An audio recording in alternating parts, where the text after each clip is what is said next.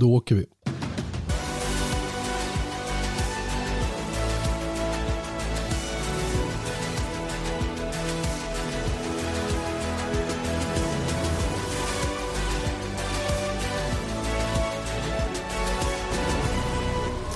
Här är han på väg igen nu. Han gör samma sak, han försöker tvinga Verstappen till en dålig passage genom s här och ta chansen ut på nästa raka. Nu är han ännu lite närmare Lewis Hamilton. Den här gången ska det väl ändå... Jajamän, här kommer ja, han nu. Nu, nu är det nog en hyfsat lätt match för honom att gå förbi. Oh. Här är han förbi. Det är små, små marginaler, men Lewis Hamilton tar sig till slut förbi. Max Verstappen, genialt gjort två gånger, så lyckas han alltså pressa Verstappen till en dålig passage genom Näset. Ja, det var lite hett där en stund i racet i söndags. Brasiliens Grand Prix, förlåt, Sao Paulos Grand Prix som det alltså hette. Och det hängde tydligen ihop med att eh, namnet för Brasiliens Grand Prix hänger ihop nu med den som skulle tagit över racet, nämligen det i eh, Rio de Janeiro, som inte blev av. Hur som helst eh, så är det. Vi kommer självklart att prata Janne Blomqvist, Erik Stenborg förresten med Viaplay F1 Podcast. Sorry, man måste ju presentera sig först. Eh, och det kommer ju självklart att bli väldigt mycket om just Sao Paulos Grand Prix då, eller Brasiliens Grand Prix, vilket det självklart är. Eh, vi kommer att reagera på massa saker som hände i det här racet. Vi kommer att dela ut tummar upp och ner. Vi kommer att eh, titta lite mer på en nyhet som, som dök upp alldeles nyligen. Nämligen att Audi kanske håller på att köpa in sig eller till och med köpa hela McLaren Racing. Kanske till och med hela företaget. Det är lite oklart vad som gäller där runt omkring hela den här affären. Eh, och eh, vi kommer även att titta framåt mot nästa vecka där det är race igen alltså. Det tredje då i den här trippelhädden som alltså är Qatars Grand Prix. Erik Stenborg, du berättar för mig att du känner dig lite nästan bakis. Inte på grund av för stort eh, alkoholintag utan av helt andra anledningar. Stämmer det? Ja, ja noll alkoholintag faktiskt under helgen. Tråkigt. Ja, men, ja, faktiskt lite tråkigt. men, men, ähm, nej, men det blir ju, alltså det var en otroligt intensiv helg. Apropå den där omkörningen som vi precis hörde. Det är ju någonting som kan ha förändrat hela VM-bilden. Eller det gjorde ju det faktiskt. För att under ingen gång un, inför eller under den här helgen i Brasilien så trodde jag faktiskt att Hamilton skulle komma därifrån och ha tagit poäng på Verstappen. Det trodde jag faktiskt inte. Speciellt inte om man tittar på det som helgen i helhet. Träning 1, då får vi reda på att han har bytt motor, fem platsers nedflyttning. Bara det brukar ju betyda en ganska automatisk att han ska tappa poäng mot Verstappen. Sen så vänder han på steken i ehm, i kvalet, men inte hela vägen. Utan han får ändå starta tia. Eh, i, i, eh, liksom, det, allting blev bara liksom, han bara flyttades bakåt hela tiden, vilket nästan garanterade att han inte skulle ta de där poängen. Men sen så gjorde han det ändå. Och därav så känner jag mig bakis faktiskt. Ja, det är lite rörigt att hålla reda på allting som hände där. Men, men han hade en rejäl uppförsbacke i alla fall. Från det att det startade egentligen Lewis Hamilton och med den här eh, snöpliga bestraffningen då som man åker på då efter kvalet på fredagen kvalet in till sprinten. Startar längst bak i sprinten, kör sig upp till femte plats, får ytterligare fem, startar tia som du nämnde och sen hela vägen upp till seger. Det är unheard of. Samtidigt är det ju så att det här sprintformatet gav ju Lewis Hamilton en gratis chans att studsa tillbaka. Sen att det skulle räcka hela vägen till pluspoäng på Max Verstappen, det håller jag med om. Det kändes helt osannolikt med allt som hände runt omkring. Men, men det visade sig inte vara helt osannolikt, snarare tvärtom. Mm. Och eh, den här omkörningen som vi, som vi hörde som du sa, den, den blir ju väldigt avgörande på det sättet att utan den så hade han åkt ifrån med rejält minus istället på Max Verstappen. Och då fanns det ju stor risk att VM hade varit avgjort i praktiken. Inte matematiskt men i praktiken. Mm. Ja men precis så. Jag tänker på sådana där äh, bilder man får upp i huvudet någonstans när man tänker tillbaka på en säsong. Och då det är lite taskigt mot Nico Rosberg eftersom han blev världsmästare 2016. Men det som definierar den säsongen för mig i huvudet, när jag bara säger tänk på 2016, eh, Formel 1. Då, dels så tänker jag såklart på när Hamilton och Rosberg går ihop i, i Barcelona, men framförallt det som avgjorde VM till Rosbergs fördel var ju när Hamilton får bryta i ledningen i Malaysia på grund av mm. att hans motor gick upp i rök. Eh, det här var om det nu är så att, att Hamilton eh, går och, och vänder det här och vinner sin åttonde VM-titel eh, i Abu Dhabi, då är ju det här den bilden som jag kommer få upp i huvudet. Verkligen. Ja, de där no, no, no som man hörde mm. från Hamilton när motorn brann upp för honom där i Malaysia.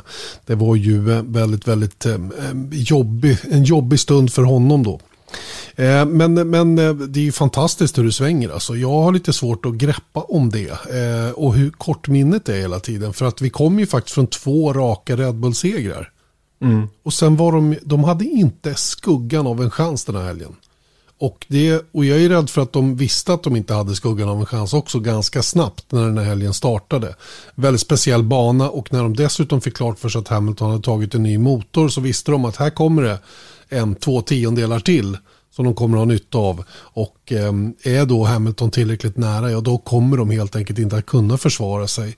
Eh, vilket också visar sig ganska tydligt då när, när de väl började racea varandra. Ja, men då, då kan vi återgå till den där, det som vi pratade om tid, tidigare. Med alla de här bestraffningarna så borde de ju ändå känt ganska mycket morgonluft, säger man så?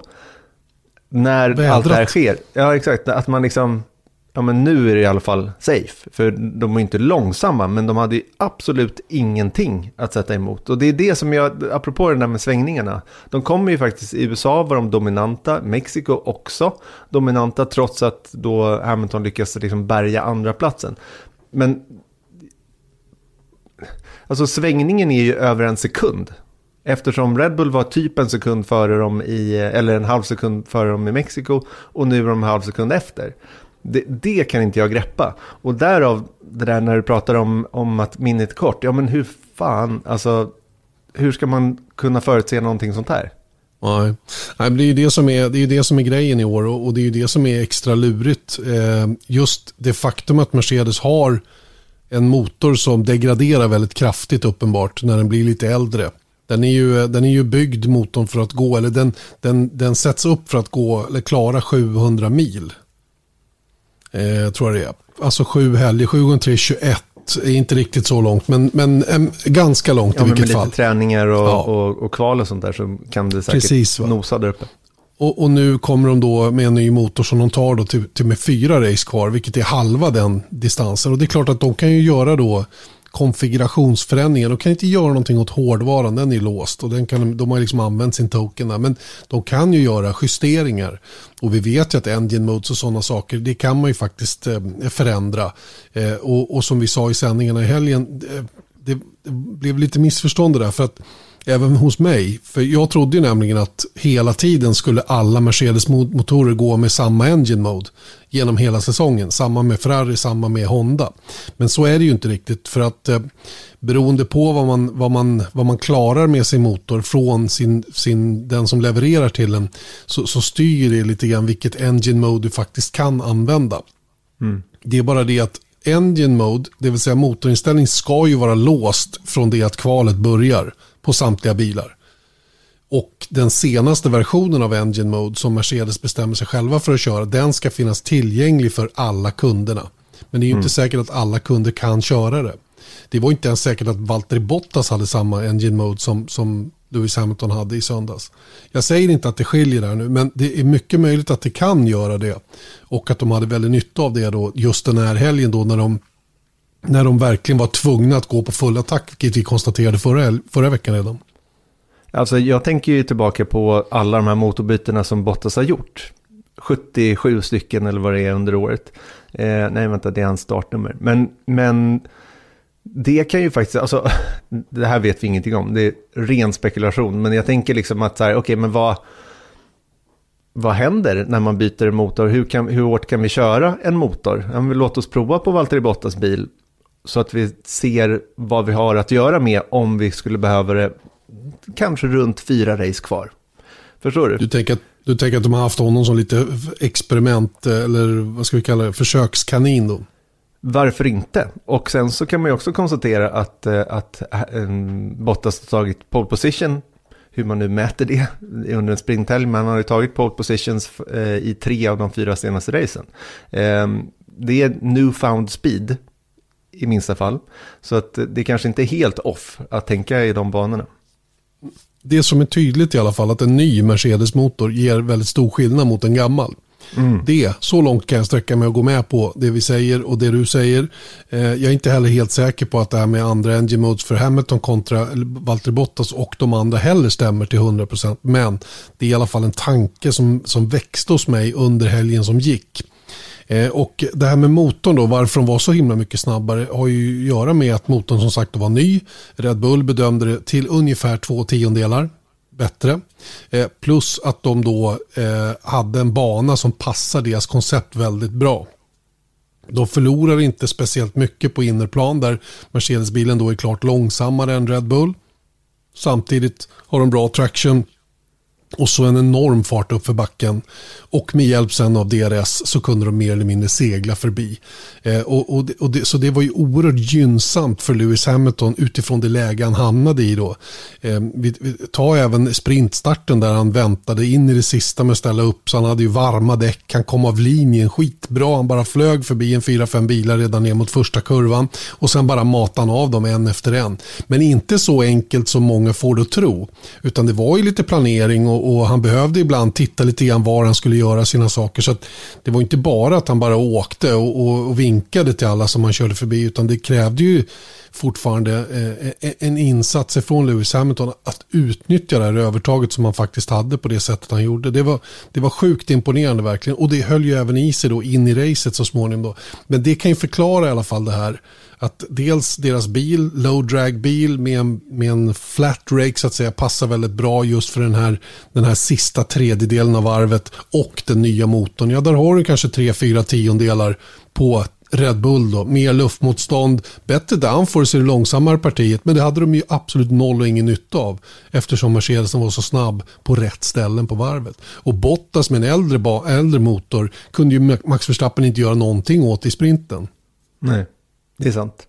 Det var faktiskt, du nämnde det när att han körde så himla långsamt in till, eh, till sprintrace-starten där. Och då började jag faktiskt skratta i kontrollrummet där jag satt. För att jag tyckte det var så himla coolt på något sätt. Att det är bara en sån här minidetalj som jag tycker säger så mycket om Formel 1. Och av de som håller på med det här. Att det är liksom så här, men om jag nu ska starta sist, då kommer jag köra så långsamt så att jag nästan blir bestraffad för att jag kör så långsamt. För att jag vet att eh, förstappen är längst fram och jag vill att hans däck ska gå ner några grader till. Jag tycker det är bara en så här, det är så skönt på något sätt.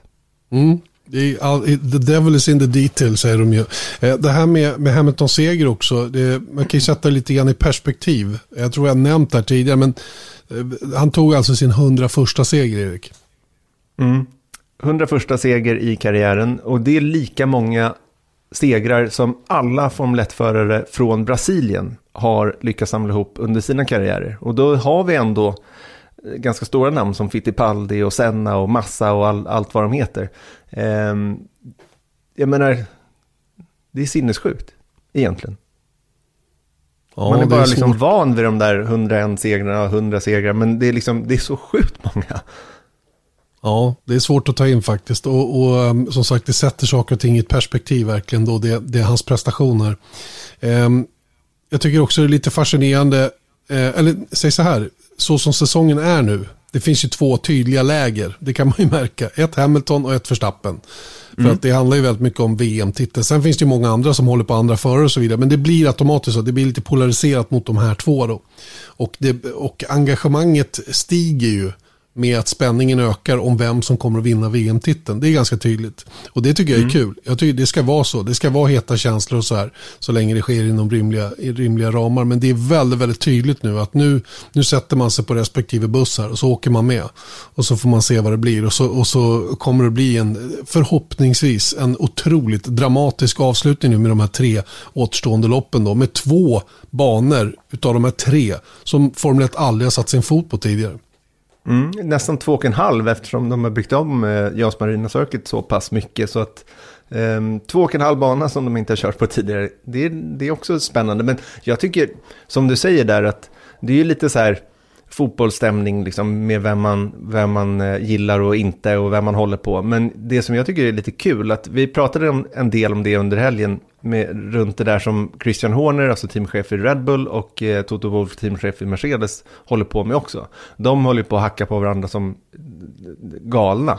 Men det är också ganska kul tycker jag, för att jag tror faktiskt att de, förut har jag alltid tänkt att så här, men de, de försöker liksom bara spela för gallerierna. Men när man såg Toto Wolffs reaktion när Hamilton körde om eh, Verstappen då i racet och han började liksom hojta och vifta och han såg ju tokig ut.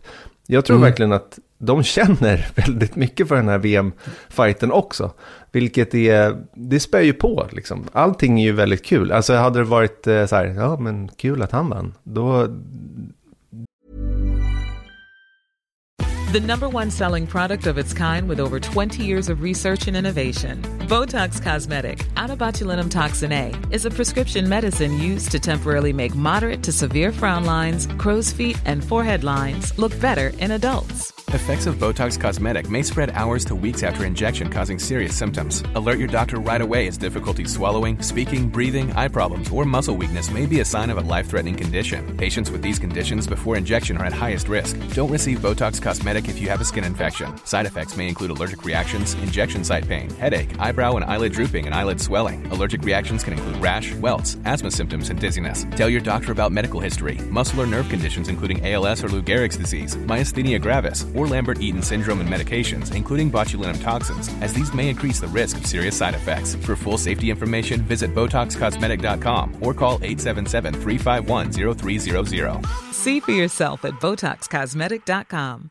Hey, I'm Ryan Reynolds. At Mint Mobile, we like to do the opposite of what Big Wireless does. They charge you a lot, we charge you a little. So naturally, when they announced they'd be raising their prices due to inflation, we decided to deflate our prices due to not hating you. That's right. We're cutting the price of Mint Unlimited from $30 a month to just $15 a month. Give it a try at mintmobile.com slash switch. $45 upfront for three months plus taxes and fees. Promote for new customers for limited time. Unlimited more than 40 gigabytes per month. Slows. Full terms at mintmobile.com. Det är klart att det ger någonting. Nej, men jag hoppas verkligen att det är ett korrekt och ett ärligt engagemang från deras sida. Sen får det ju inte bli, det får inte bli patetiskt heller att de är lite, kliver ner på sandlådenivå. Det, de är farligt nära där nu många gånger när de håller på och kastar gurkor till höger och vänster på varandra. Eh, och just den här helgen kan man ju ha viss förståelse för att, att, att, att det var prövande, mentalt utmanande för en sån som Tutte Wolf då. Som alltså åker dit på den här bestraffningen efter kvalet in till sprinten.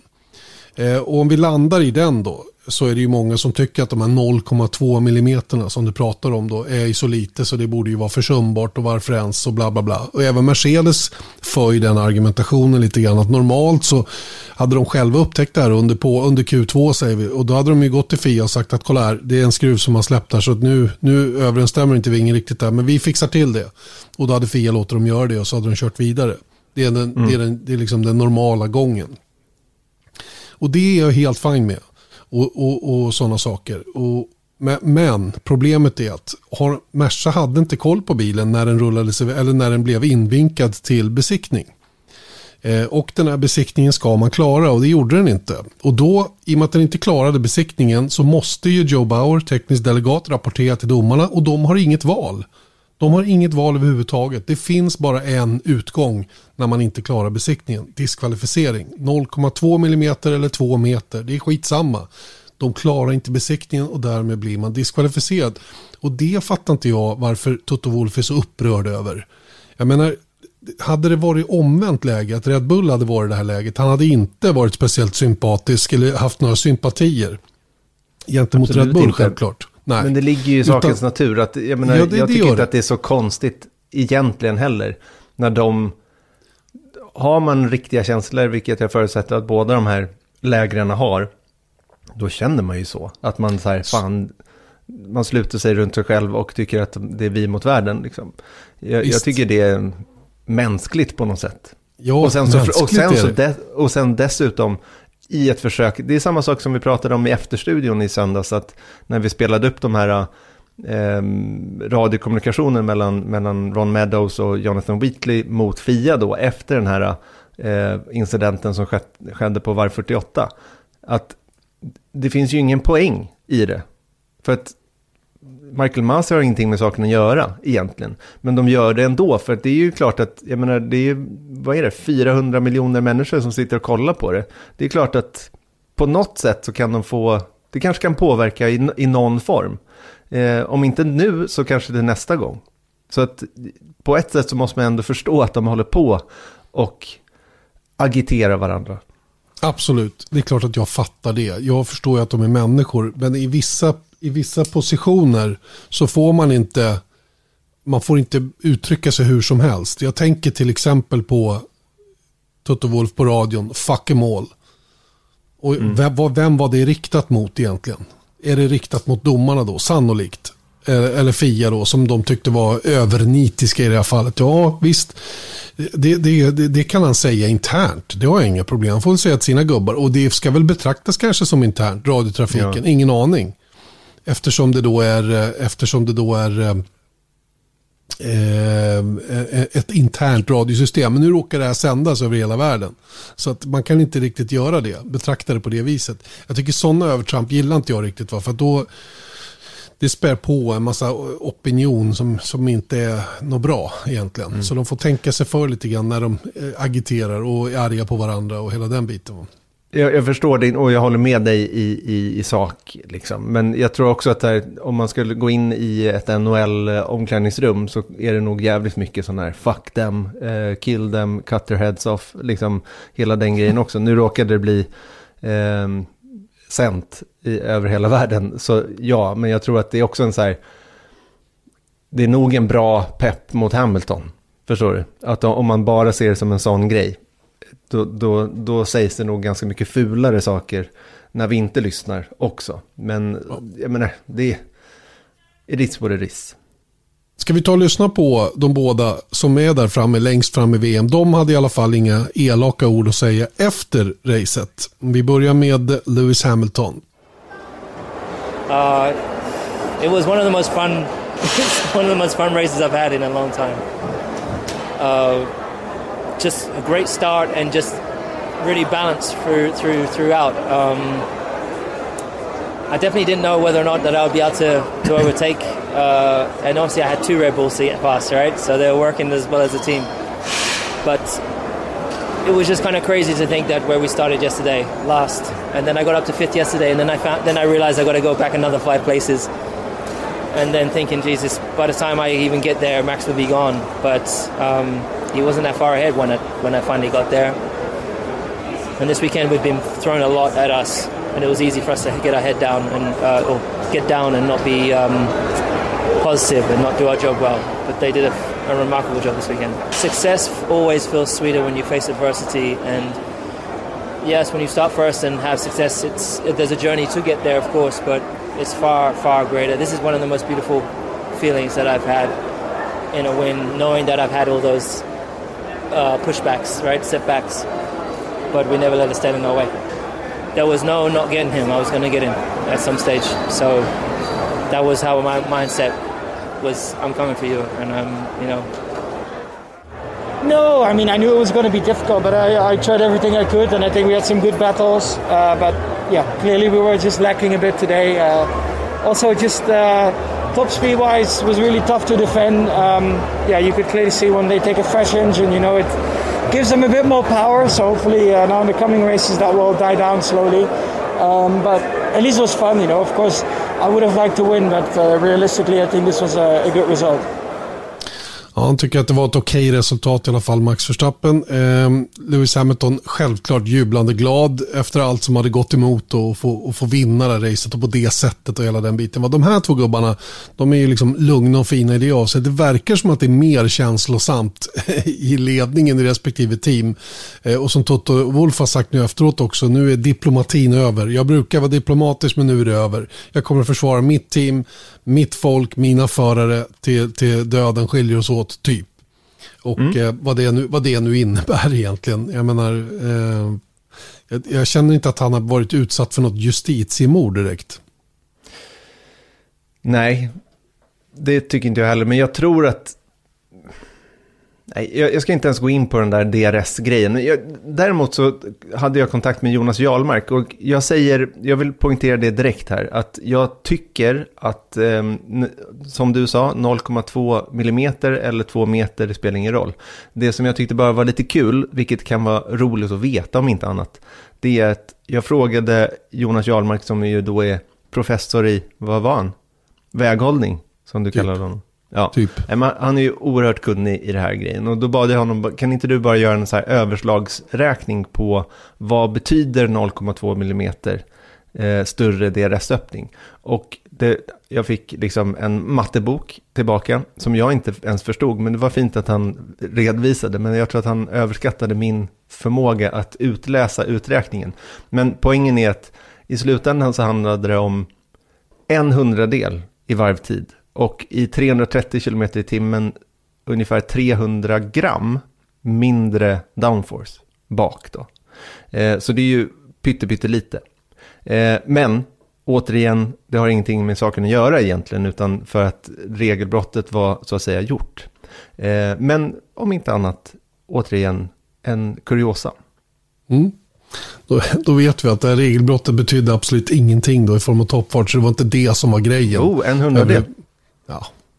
Men, men, eh, men, återigen, någonstans drar de gränsen och, och, jag förstår ju varför det är så. När det gäller det tekniska reglementet så är det ju väldigt svart eller vitt. Antingen klarar du besiktningen eller så klarar du inte besiktningen. Klarar du inte besiktningen då är det diskvalificering oavsett vad det handlar om egentligen.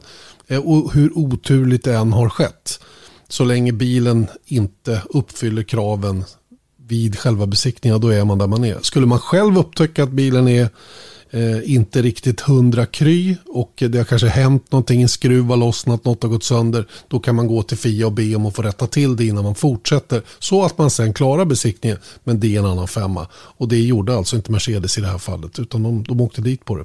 Så det mm. är ju själva DRS-incidenten. Sen har vi då den andra då, där kanske Toto Wolf också tycker att de blev lite bortdömda. Mm. Eh, nämligen, eh, nämligen omkörningen då, som ni hörde allra, eh, allra först i den här eh, i den här podden. Eh, inte själva omkörningen utan det som hände ett par, tre varv tidigare då när Hamilton första gången försökte klämma sig förbi eh, in i kurva 4. Och eh, ja, vi, vi, jag försökte ju få eh, mina kompisar Rydell och Wirdheim där och, och, tycka till eller ge mig korrekt svar om vad som gäller och det är ju egentligen taskigt för de är inte heller domare. De bara tycker ju utifrån sina perspektiv som racerförare vad som är korrekt eller inte. Um, det, det, var en lite udda historia uh, som domarna till slut bedömde som en race incident. De tog inte ens upp det till bedömning faktiskt. Den bara noterades och sen så glömdes den bort. Mm. Så var det. Och eh, ja, det blev ingen bestraffning. Eh, med tanke på vad vi pratade om efter USA där, eh, huruvida man vill ha racing och allting sånt där. Eh, jag har tittat på incidenten väldigt många gånger. Nu ska jag återigen poängtera att jag är absolut ingen racerförare. Eh, jag har ingen erfarenhet av att eh, tävla egentligen och framförallt inte i Formel 1-bilar på Interlagos. Eh, så på ett sätt är jag glad över att det inte blev någonting. För att fighten liksom fick fortsätta. Det hade ju kunnat bli fem sekunders tidsinlägg för Verstappen där. Och då hade ju allt det där som skedde tio varv senare på varv 58 istället för varv 48 som den här incidenten var. Eh, då hade den varit som bortblåst och då, det hade liksom, då hade vi gått miste om den helt enkelt. Men jag tycker, Erik Stenborg, att det är konstigt att han inte fick fem sekunder för den där. För jag tycker det är så lustigt då att Verstappen går in så hårt och försvarar. Han klarar inte kurvan. Hade han klarat kurvan så hade det varit en helt annan grej. Tycker jag. Men nu gjorde han inte det. Och därav tycker jag att han borde ha fått eh, en fem sekunders bestraffning. Jag kan, eh, jag kan eh, faktiskt eh, enas med dig om det. Eh, om att eh, jag också kan tycka det var lite märkligt att eh, Förstappen klarade sig undan där. Ehm, eh, jag vidhåller, precis som Björn var inne på i sändningen, att en utsides omkörning ska fasen vara kassaskåpssäker om den ska genomföras. För att eh, där ute är du väldigt, väldigt exponerad och du är exponerad för det som hände just här. Nämligen att den på insidan gör sitt yttersta för att hålla upp eh, farten in i kurvan och inte bromsa först. Eh, vilket var precis det som skedde här. Verstappen gjorde precis allt han kunde för att få stopp på bilen så sent som möjligt med ambitionen givetvis att klara kurvan men också väl medveten om att det finns en avåkningszon där. Och det är det som är grejen, tycker jag. Eh, att den här avåkningszonen finns där. Och det tror jag också är skälet till att domarna lät det vara. Just för att det är en avåkningszon där och båda nyttjar den på det sättet de gjorde. Den ena för att den inte fick stoppa bilen tillräckligt och den andra för att undvika kollision. Eh, och, och, och, då lät man udda vara jämnt. Men problemet är ju att tidigare under säsongen i Österrike till exempel kurva 4. Det är intressant mm. att det är samma nummer på kurvan. Där var det ju under inga omständigheter tillåtet att trycka en förare utanför banan på det sättet som skedde vid ett par tillfällen och som renderade i bestraffningar. Men vad fanns där? En sandfolla. Och det är en mm. lite skillnad. Sen har vi caset som var då i, i USA, i Austin, där Fernando Alonso gjorde i princip samma sak som, som Max Verstappen. Bromsade så sent han bara kunde, ända ut i kanten av banan. Och Kimi Räikkönen hade inget val annat än att åka utanför banan och genomförde omkörningen på det sättet. Och där lät domarna också det vara. Mm. Kanske för att det var en asfalterad avåkningszon och att Kanske det var dubbelfel där. Precis, men Hamilton, eller var inte Alonso fortfarande på banan? Jo, det var han. Men efterhand har, de ju, har ju Masi sagt att det var dubbelfel. Och de här två tog ut varandra. Han menar ju på att Alonso faktiskt tryckte Räikkönen av banan med avsikt. Eh, men samtidigt så körde ju Räikkönen om Alonso utanför banan och de här två felen tog ut varandra. Lite så har de förklarat efterhand då. Men, men ska, de ha, ska, de, ska domarna slippa hamna i konstiga diskussioner då måste de nog börja att ändå hålla sig till en linje så att man vet vad som gäller. Och eh, jag är precis som du är inne på att hade Max Verstappen försvarat sig men klarat att hålla sig kvar på banan då hade jag varit helt fin med att Hamilton tvingats åka ut i avåkningszonen och fått vika ner sig. Men i det här fallet så bara ränner han ju rakt fram. Och, mm. och, ganska långt ut i avåkningszonen eh, och utan några som helst möjligheter. Sen att han hade dåliga framdäck som är nu förklaringen i efterhand och att han inte fick in bilen tillräckligt, fine. Jag skulle troligen så är det väl så att om man tittar på telemetrin så gick det väldigt mycket fortare, eller väldigt, men rätt mycket fortare i alla fall in i den där kurvan än under ett normalt varv. Skulle inte mm. du hålla med om det? Ja, och det där med att det är slitna, då, då är vi inne på det där som Mercedes säger, att så här, men vadå, Red Bull har ju fått fixa sin bakvinge under mer. Ja, men skillnaden är ju att de sa till om det innan, eh, eller påvisade skador innan. Eh, och det här, jag menar, situationen tar ju inte i beaktande. Ryan Reynolds här från Mint Mobile. Med priset på nästan allt som går upp under inflationen, trodde vi att vi skulle bring våra priser down. So to help us, we brought in a reverse auctioneer, which is apparently a thing. Mint Mobile unlimited premium wireless. Have to get 30, 30, bit to get 30, bit to get 20, 20, 20, bit to get 20, 20, bit to get 15, 15, 15, 15 just 15 bucks a month. So, Give it a try at mintmobile.com/switch. slash $45 up front for 3 months plus taxes and fees. Promo for new customers for limited time. Unlimited more than 40 gigabytes per month slows. Full terms at mintmobile.com. däcksituationen där och då. Och det, det är just det där grejen att hade, hade han klarat kurvan, då är det liksom... För nu pratar vi inte om, att, om huruvida Hamilton var tillräckligt högt upp eller ej, så att han hade rätt att få plats. Det, det är inte saken här, utan poängen är att det fanns inte plats för Hamilton att vara kvar på banan oavsett. Eh, för att Verstappen var själv inte kvar på banan. Det är väl ungefär Nej. det enda man kan säga om saken. Exakt. Och ähm, ja, vi, vi, får väl se om, om det blir vidare diskussioner om det här. Om, om domarna tvingas göra några justeringar i sitt sätt. Det är inte lätt att vara domare. Det är ju bedömningar trots allt. Hela tiden. Och, och du, vi kan ju vara 100% säkra på att det hade varit jävla liv också om de hade petat i den här ja, grejen. Och, och, och stökat hade... med, med fighten längst fram. Så det, det, är liksom Absolut. vad de än gör så, så, så blir det dåligt. Precis, och jag tror att nu slutade det väl ändå så att säga för, för Hamilton. Men hade, hade det inte gjort det, hade han inte lyckats ta sig förbi, att han fick ju ganska mycket smuts på däcken till exempel och, då, och han fick lite skador på golvet. Så hade det varit liksom, liksom tidpunkten eller punkten där Hamilton förstörde sina chanser framgent, ja men då hade det varit en helt annan ljud i skällan också tror jag. Men nu blev det liksom lite som det blev ändå. Hamilton vann, han vann med 10 sekunder. Eh, Verstappen hade i slutändan ingenting att sätta emot. Så att all is well, kanske man kan säga. Jo, i efterhand är det ju så. ja, men precis. När man har, när man har facit i hand så, så kan man ju konstatera det på det viset. Jag lyssnar till Viaplay F1 Podcast. Janne Blomqvist, Erik Stenborg som efter Brasiliens Grand Prix har haft en hel del att prata om. Naturligtvis eh, mycket Mercedes Red Bull. Det är ju egentligen det enda det handlar om just nu. Eh, vi kommer att landa i lite ut, några av de andra fighterna också så småningom. Men, men ärligt talat, alla andra är statister. Håller du inte med?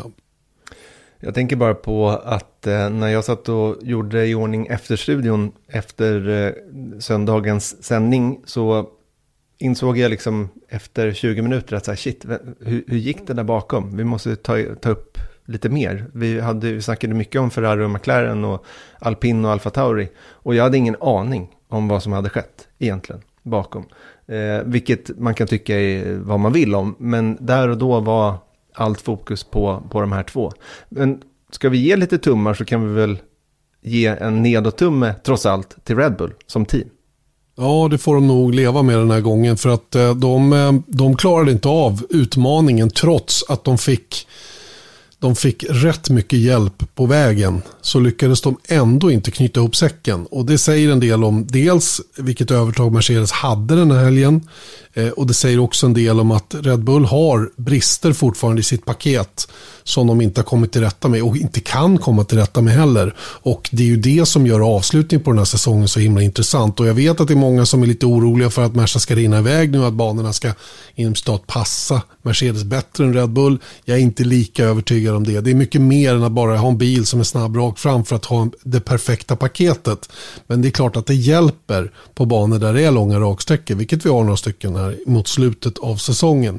Men eh, jag håller med dig, en tumme ner för Red Bull. De var inte de var inte på det den här gången eh, till 100 procent. Eh, även om jag tycker att förarna undantas här, för de gjorde vad de kunde. Som jag ser det med de tillgängliga medel de hade. Mm. Ja men absolut. Det är liksom lika otroligt som att Hamilton lyckades med det han lyckades med. Är det ju nästan lika otroligt att Red Bull inte lyckades göra. Att konvertera det där till en seger då. Ehm, nästa tumme. Ja, frågan är vilket som var svårast. Ja, ja, men uppenbarligen så var det svårast för Red Bull. För att eh, det var de som inte lyckades. Men en uppåt-tumme till Valtteri Bottas tycker jag är på sin plats. För jag tycker att han gjorde, förutom starten i race, som inte var en dålig start om man tittar på siffrorna där. Eh, han hade lite mera, det var någonting med clutch bite eller vad han kallade det. Eh, utöver det så gjorde han allt han skulle göra. Mm. Ja, ja, ja. ja men han, jag gjorde framförallt en väldigt bra sprint. Riktigt bra sprint till och med. Eh, gjorde en sjukt bra start i sprintracet. Den, där flög han iväg och den starten eh, avgjorde till hans fördel. Sen kommer vi då till racet när det är lite mer på spel helt plötsligt och av någon anledning då så med andra däck i och för sig då på bilen så lyckas han inte. Och sen är det ju då lite racing där under första varvet och han är inte på tårna den här gången heller. I första, i sprinten, då stack han ju direkt och sen så hade han ju liksom kontroll på det där. Då är det den där botta som man känner igen. När han är i kontroll längst fram och har speeden han var ju aldrig någonsin hotad under sprinten. Under de 24 varven så var ju Max Verstappen aldrig allvarligt nära att kunna göra någonting åt första platsen, eller hur? Korrekt. Och, det, och det är det här jag, jag har fortfarande problem med det här med Bottas racecraft. Det är någonting som inte är hundra där. Han, han, han, är inte, han är inte han är inte riktigt där alltid. Och eh, han tappade ju till och med Perez där. Nu fick han ju tillbaka tredjeplatsen då när teamet reagerade snabbt under en av virtuella säkerhetsbilsperioderna. Han kunde smita in och, och faktiskt närma sig täten också en hel del. Eh, inte så mycket så att han kunde göra något åt täten, men, men det gav honom åtminstone tredjeplatsen. Annars hade han nog varit kvar där på fjärdeplatsen bakom en Red Bull, trots att han var så himla mycket snabbare. Mm. Får man ändra tummar? Ja. Efterhand? Då ger jag honom en, en helt platt tumme elakt. Ja, men en, en, han får inte en nedtumme, det skulle han vara jätteledsen Nej. för. Ja, han får en flat tumme då. Mm, Den exakt. pekar åt sidan. Pekar åt sidan. Ehm, Undecided. Just det. Ja, men kör vidare du. Det är du som är ansvarig för tummarna här. Eh, då ger vi två tummar på en gång. Upp till Ferrari, ner till McLaren. Eh, det var ju nämligen så att eh, det, är en stor, eller det är en stor fight mellan de här två stallen. Ehm, nu kom Ferrari sätter sig på flyget idag, sannolikt med 19 poäng med sig från Brasilien. En för McLaren genom Lando Norris. Och har nu alltså 31,5 poäng försprång. Eh, och nu har alltså Ferrari tagit fler poäng än McLaren i fyra race i rad. Vilket får mig att känna att de har i praktiken vunnit den där tredje platsen nu. Today I did a great first lap and after that just managing the tires, uh, drove well and uh, and yeah, managed to get it to the end in uh, in P5 which was the best result we could do today. So uh, extremely happy especially with the progression from yesterday to today and on a track that I normally struggle with. Even compared to our main competitors, we seem to be strong, which is a, which is a positive sign. So, uh, and it's also good for the constructors with one kind sixth, one kind fifth. So, uh, yeah, happy with today, especially the progression from yesterday to today. Yeah, I guess I have to be happy with one point from where we were, but uh, with my start and and the, the, pace I think we had in today in the car today, I think we could have scored much higher and, and been battling with the Ferrari. So uh, yeah, disappointed. I, I, mean, there was there was a gap on the right, so I went to the right. At some point, I got to come back on, and um, the guy on the inside also knows that. So uh, yeah, I'll see. I have to review it myself and, and, see what's going on, if it's a racing incident or whatever. But uh, it took me out of the race, so I guess either way, whoever's fault it is, um, yeah, they put us out of the race. So uh, disappointing. Mm, disappointing säger han Landon Norris och det kan man ju förstå. Den här starten han gjorde var ju flygande bra. Han var ju på väg upp och jag tror att han eh, hade, precis som han själv säger, haft bra möjligheter att åtminstone köra jämt med Ferrari, till och med kunna vara före dem om han hade haft banposition. Eh, men nu blev det alltså punktering då direkt i starten efter lite touch med eh, Carlos Sainz. Ehm, och den, det var ju också en situation som domarna inte ens valde att undersöka överhuvudtaget och det måste jag nog tycka var rätt okej. Okay. Det, var, det var omständigheter bara. Han var ju tvungen att komma upp på banan men han valde ju själv att åka ut på gräset. Mm. Så att eh, det var ju egentligen ingen lucka där utan han var ju utanför banan när han försökte ta sig in igen. Så att eh, i det avseendet så det, det, det, var oflyt bara det som hände. Och Carlos Sainz ska vara glad att inte han råkade ut för några större skador där. Han gjorde desto sämre start måste jag säga. Eh, och det, det är lite intressant, både Leclerc, eller, eh, Bottas och Sainz som gjorde kanonstarter i sprinten och på mjuka däck hade en klart sämre igångsättning då i, i huvudracet. Mm. Du, det är lustigt nu när du berättar om vad som hände här, att nu kommer liksom minnesbilder tillbaka runt den här fighten. För att jag, återigen, det var ju det jag menade att i mitt huvud var liksom det enda som har fastnat är Red Bull mot Mercedes, Hamilton mot Verstappen. Mm. Nej, men jag exakt samma. Jag satt länge och tänkte, vad fasen hände med Norris egentligen? Mm. Vad var det som gjorde att han är så besviken? Och så kom jag på, ja just det, det hände ju redan i starten. Det var ju med Carlos Sainz. Och ja, ja, ja.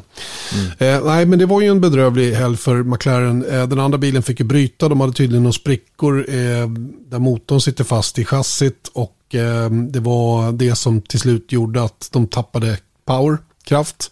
Och eh, de fick parkera Daniel Ricciardo ifrån Brasiliens Grand Prix. Så att, eh, det blev bara en enda poäng och som sagt 31,5 poäng på tre race. Ja, det kör de helt enkelt inte ikapp på Ferrari som är riktigt bra just nu.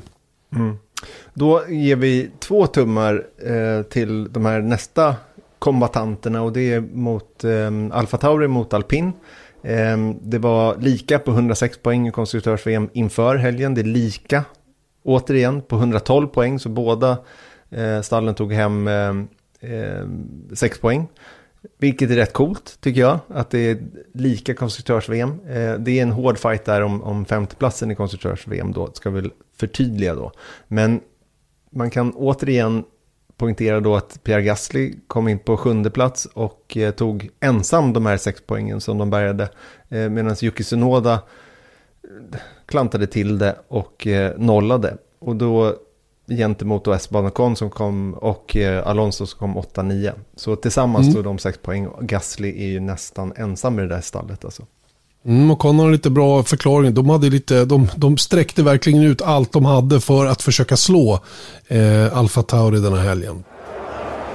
Yeah, very important points for the team. Um, very good, you know, team effort. I think with Fernando, we've pushed the boundaries of tactics as much as we could. Um, yeah, it was was fun, obviously, to, to do something like that. You know, we swapped position in the beginning uh, at a crucial time. Then Fernando tore me all the way through the straight, tried to keep Gasly behind. Which we almost managed, you know, for, for four laps. So that was uh, that was very good. Um, but eventually, he managed to pass us. You know, they had the faster car, and uh, and we swapped position again with with on the end. So yeah, it's been a, it's been a great race, operational, operational wise. Um, I think uh, good points for us. You know, we keep the championship alive, but uh, yeah, we need to have a bit more speed, uh, obviously, to, to keep that going. It was very close with Pierre going into turn one. It felt like you had to turn out of it.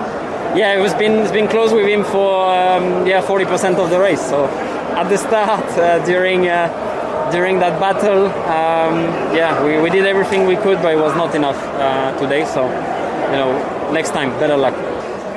Next time better luck, säger Esteban Ocon som då tillsammans med Fernando Alonso såg till att de tog lika många poäng då som, som Pierre Gasly i Alfa Tauri. De behövde två bilar för att ta den poängskörd som Alfa Tauri tog med en och det är fortsatt helt lika, alltså med tre tävlingar kvar. Eh, båda de här teamen är ju otroligt sugna på femteplatsen. Det ger ju framförallt lite bättre intäkter men också en prestigegrej där jag vet att Gasly har försökt eh, att lova Frans Tost eh, femteplatsen i julklapp Tror han reder ut det? Ja, det, jag tror att han reder nog ut det, men det bygger lite på Synoda. Tycker jag också. För jag tror att eh, med, hjälp, med lite mer hjälp av Synoda så tror jag att, eh, att eh, Alfa Tauri är lite bättre generellt. Mm. Det är min magkänsla. Ja, vi får se om Synoda kan ta sig kragen här när han nu kommer till två återigen nya banor för honom, men nya banor för alla. Nämligen Qatar och, och eh, Saudiarabien då. I Abu Dhabi har han ju kört men eh, i Abu Dhabi så ser det ju inte riktigt likadant ut då som du var inne på tidigare. Det ska vi inte ta upp i denna veckas podd. Eh, vi är väl mer eller mindre klara med tummarna upp och ner. Eh, Kimi Räikkönen fick något pris innan race såg jag. För sista gången han kommer till Brasilien som Formel 1-förare. Det var ju här han också tog sin VM-titel 2007 så det är säkerligen ett, ett speciellt ställe för honom. Vad tror du? Det tror jag absolut, men jag tycker nästan att den, den lite roligare grejen rörande det stallet var ju att, eh, jag vet inte hans riktiga namn, men det var ju en journalist eh, som postade, som hade fått en bild skickad till sig eh, inför helgen. Ehm, där, det var helt enkelt en bild på en Alfa Romeo eh, affär i Kina, där de har tapetserat ehm, eh, skyltfönstret med bilder på Guan Yu Chu och eh, skrivit i texten under, enligt uppgift, jag kan inte kinesiska, men där står det så här, grattis till, till Zhou för att du har blivit den första kinesiska Formel 1-föraren. Det var lite kul. Ja, det var ju lite kul ja. Och det kan ju bara betyda en sak, eller hur? Ja, för ett skyltfönster ljuger aldrig. Nej, verkligen inte. Nej, lite klantigt är det ju allt. Om det nu är så att det här ska presenteras eh, den 16 eh, november, eh, vilket är datumet som som är sagt då. Och vi spelar ju faktiskt in den 15 idag, så att vi är lite före när det gäller just den grejen. Så hoppas vi att det stämmer nu då imorgon, att det är Guangzhou Zhou, Joe Guangzhou Joe. Så är det någon som hör av sig till mig återkommande att det heter Joe. Man ska uttala det Joe som amerikanska Joe. Joe. Mm. Okej. Okay. Är du med? Okej, okay. ja, fine. Vi kör på det. Jag. Jag, jag, jag, har lovat att försöka sätta uttalet på mandarin i det här då. Mm. Sen har, är jag ju nyfiken på vilket som är för och efternamn i kinesiska. För det har inte heller klurat ut riktigt. Nej. Kommer du ihåg han som hette Ma Ching Ma? Ma Ching Ma? Ma Ching, ja, Ching Ma. Mm. Han körde någon, någon fredagsträning eller vad det var för någonting för hundra år sedan. Han, han var också sådär, det var ju, där var ju orden, vilket som skulle vara först och sådär, det rådde stor förvirring runt omkring det. Men han hette, tror jag, Ching Ma. Hopintung. Hopintung, Hopintung, ja. Just det. Också en gammal ja. klassisk kinesisk storstjärna inom mm. racingen. Mm. Hopintung. All right. Nästa, det om detta då. Nästa punkt är väl rörande allt eh, ja, det är Audi som tydligen är imminent som ska ta över McLaren. Hur, hur står det till med den saken? Jag, jag, kan ju, jag kan läsa upp ett statement som har kommit från McLaren Group. Så står mm. det så här, update regarding news media report. McLaren Group is aware of news media report stating it has been sold to Audi. This is wholly inaccurate and McLaren is seeking to have the story removed. McLaren Technologies strategy has always involved ongoing discussions and collaboration with relevant partners and suppliers, including other car makers. However, there has been no change in the ownership structure in the McLaren Group. Så, så att eh, därvid lag så får vi rätt klara besked eh, om vad som gäller runt omkring den här historien. Men då kommer vi till nästa fråga då. Finns det någon bäring i en eventuell, ett eventuellt köp av Audi in i McLaren eller till och med av hela McLaren Racing? Eh, ja, det kan det göra faktiskt. Eh, det, är inte, det är inte helt eh, taget ur luften. Eh, problemet med den här rapporteringen som har kommit nu då, som var från Autocar tror jag, bland annat, Eh, är ju att eh, Folkvagn ska tydligen ha något styrelsemöte här i, i början på nästa månad och inte förrän då tas några beslut överhuvudtaget, om jag har förstått saken rätt. Eh, och det vi pratar om är ju Folkvagns eventuella engagemang i Formel 1. Och det har det ju pratats om rätt länge nu. Då, att de, att de, och det var ju en, en, en, en, en sak som jag trodde rätt mycket på. Att de skulle gå in och, och bli partners med Red Bull i det här Powertrain Limited och, och, på det sättet skapa Red Bulls nästa generation av Formel 1-motor ihop med Folkvagn då, och kanske med varumärket Porsche bakom ryggen. Eh, men nu verkar det vara så att eh, Red Bull har eh, rätt stora åsikter om hur det här ska gå till och det ska bara ske på Red Bulls villkor och det ska kosta en hel del pengar då för, för Folkvagn att göra den typen av lösning då som, som skulle innefatta Porsche, kanske ett, ett av deras varumärken ytterligare då, i, i det här fallet Audi. Det är de två som är mest sannolika nu. Nu verkar det som att Folkvagn faktiskt överväger att göra det här helt och hållet på egen hand. Bygga motorer alltså. Eh, och sen hur, hur, hur, man tänker sig att ta sig an det här vidare då, i vilket team och med sådana saker, det, det är lite oklart. Men det, här, det är här Audi kommer in. Eh, och, och, eh, och det är här Audi då skulle vara intresserad av att, att köpa in sig kanske i McLaren på ett eller annat sätt. Eh, och sen eh, skulle Porsche eventuellt, om de blandar sig i det här då, med samma motor fast, fast med ett annat namn, skulle de eventuellt då köpa in sig i Williams. Och i sånt fall skulle man ju släppa hela Red Bull-spåret helt och hållet. Eh, jag tror inte, det, det, är inte så himla långt bort att vi får reda på hur det faktiskt kommer att bli. För att det är bråttom nu att bestämma sig för om man ska hoppa på eller inte. Eh, det är inte så himla lång tid innan man ska ha den här nya motorn klar till säsongen 2026. Så att eh, jag, jag, jag är rätt säker på att hur det ligger till med alltihopa det här, det kommer vi inom, inom kort att få reda på. Men att Audi har köpt McLaren, vilket är den rapport som har kommit ut nu, det stämmer alltså inte. Inte just nu i alla fall. Nej, och det, vilket är precis det de säger, eller det de inte säger. De säger att det har inte blivit sålt. Eh, vi för alltid diskussioner, men eh, det är ingenting som är klart egentligen.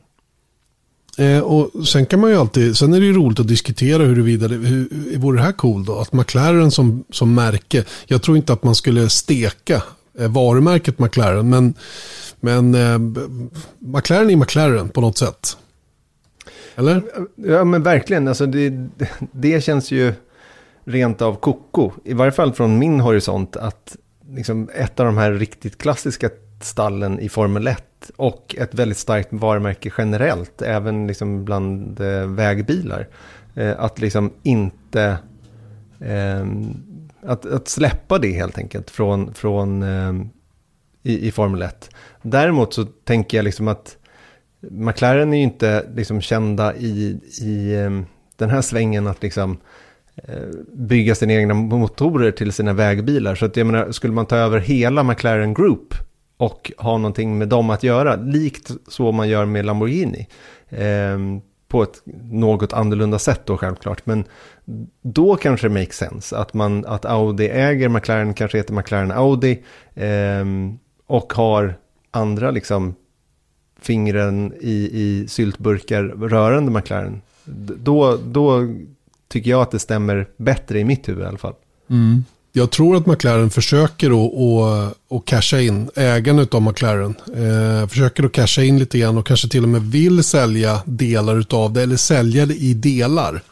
Eh, att att eh, alltså gatbilsdivisionen går åt ett håll och där finns ett rykte om att BMW vill ha det och där har vi då nästa då som är Audi som är sugna på racingdelen för att eventuellt ta sig in i Formel 1 på det viset och skaffa sig en, en plats.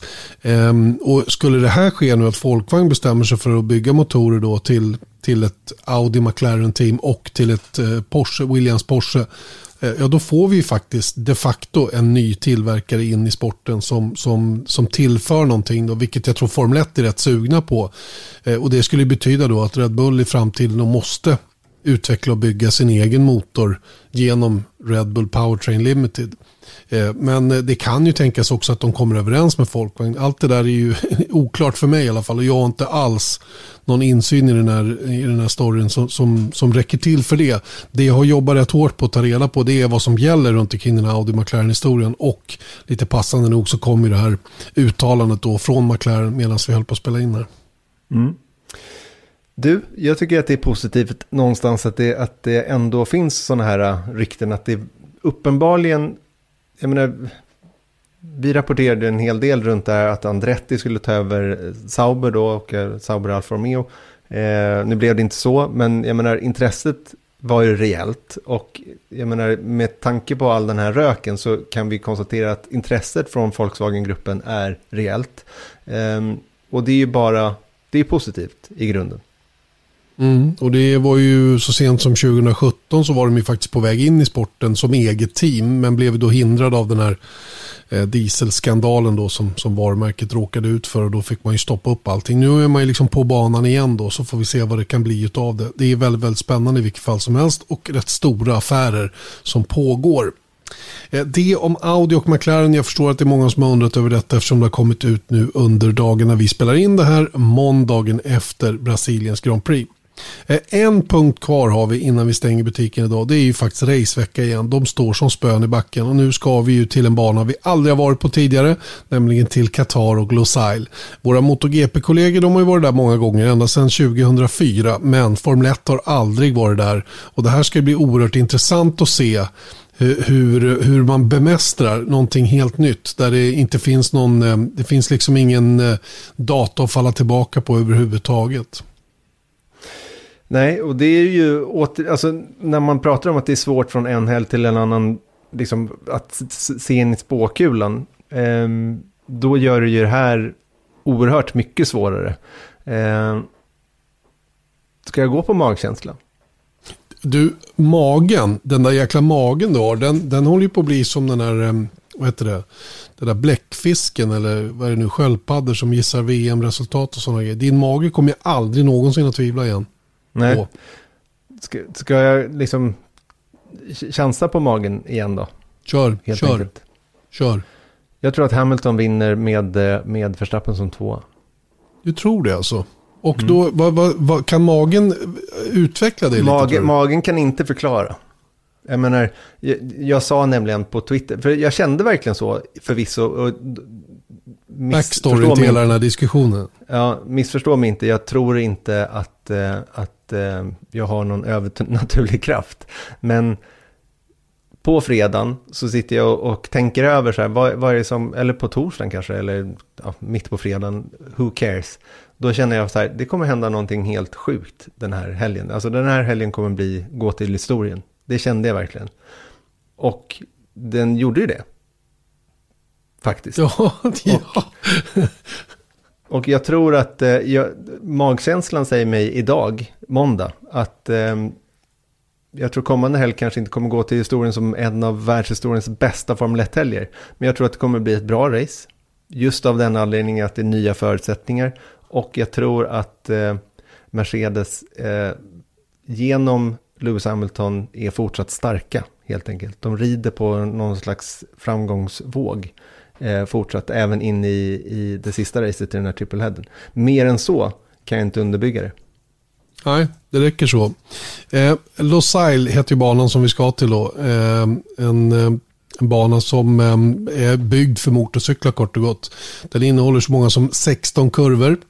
Eh, 5,3 km kilometer lång. Den har en skapligt lång raksträcka. Den är inte så vansinnigt lång men den är lång. Ehm, och eh, mycket ytor med konstgräs runt banan då. Eh, för att det är öken helt enkelt runt omkring. Den är ju mycket sväng i sväng.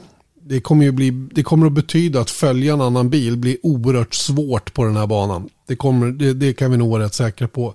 Eh, det man behöver är ju en välbalanserad bil i, eh, på 80% av varvet. Från, från kurva 1 till kurva 15. Sen är det egentligen bara 16 ut på långa raksträckan där du, där du kan klara dig med en bil som är åtminstone snabb rakt fram. Men, men i övrigt så är det väldigt, väldigt viktigt att du har en, en, en otroligt välbalanserad bil. Det, det känns som det när man ser eh, layouten på den här banan i vilket fall som helst.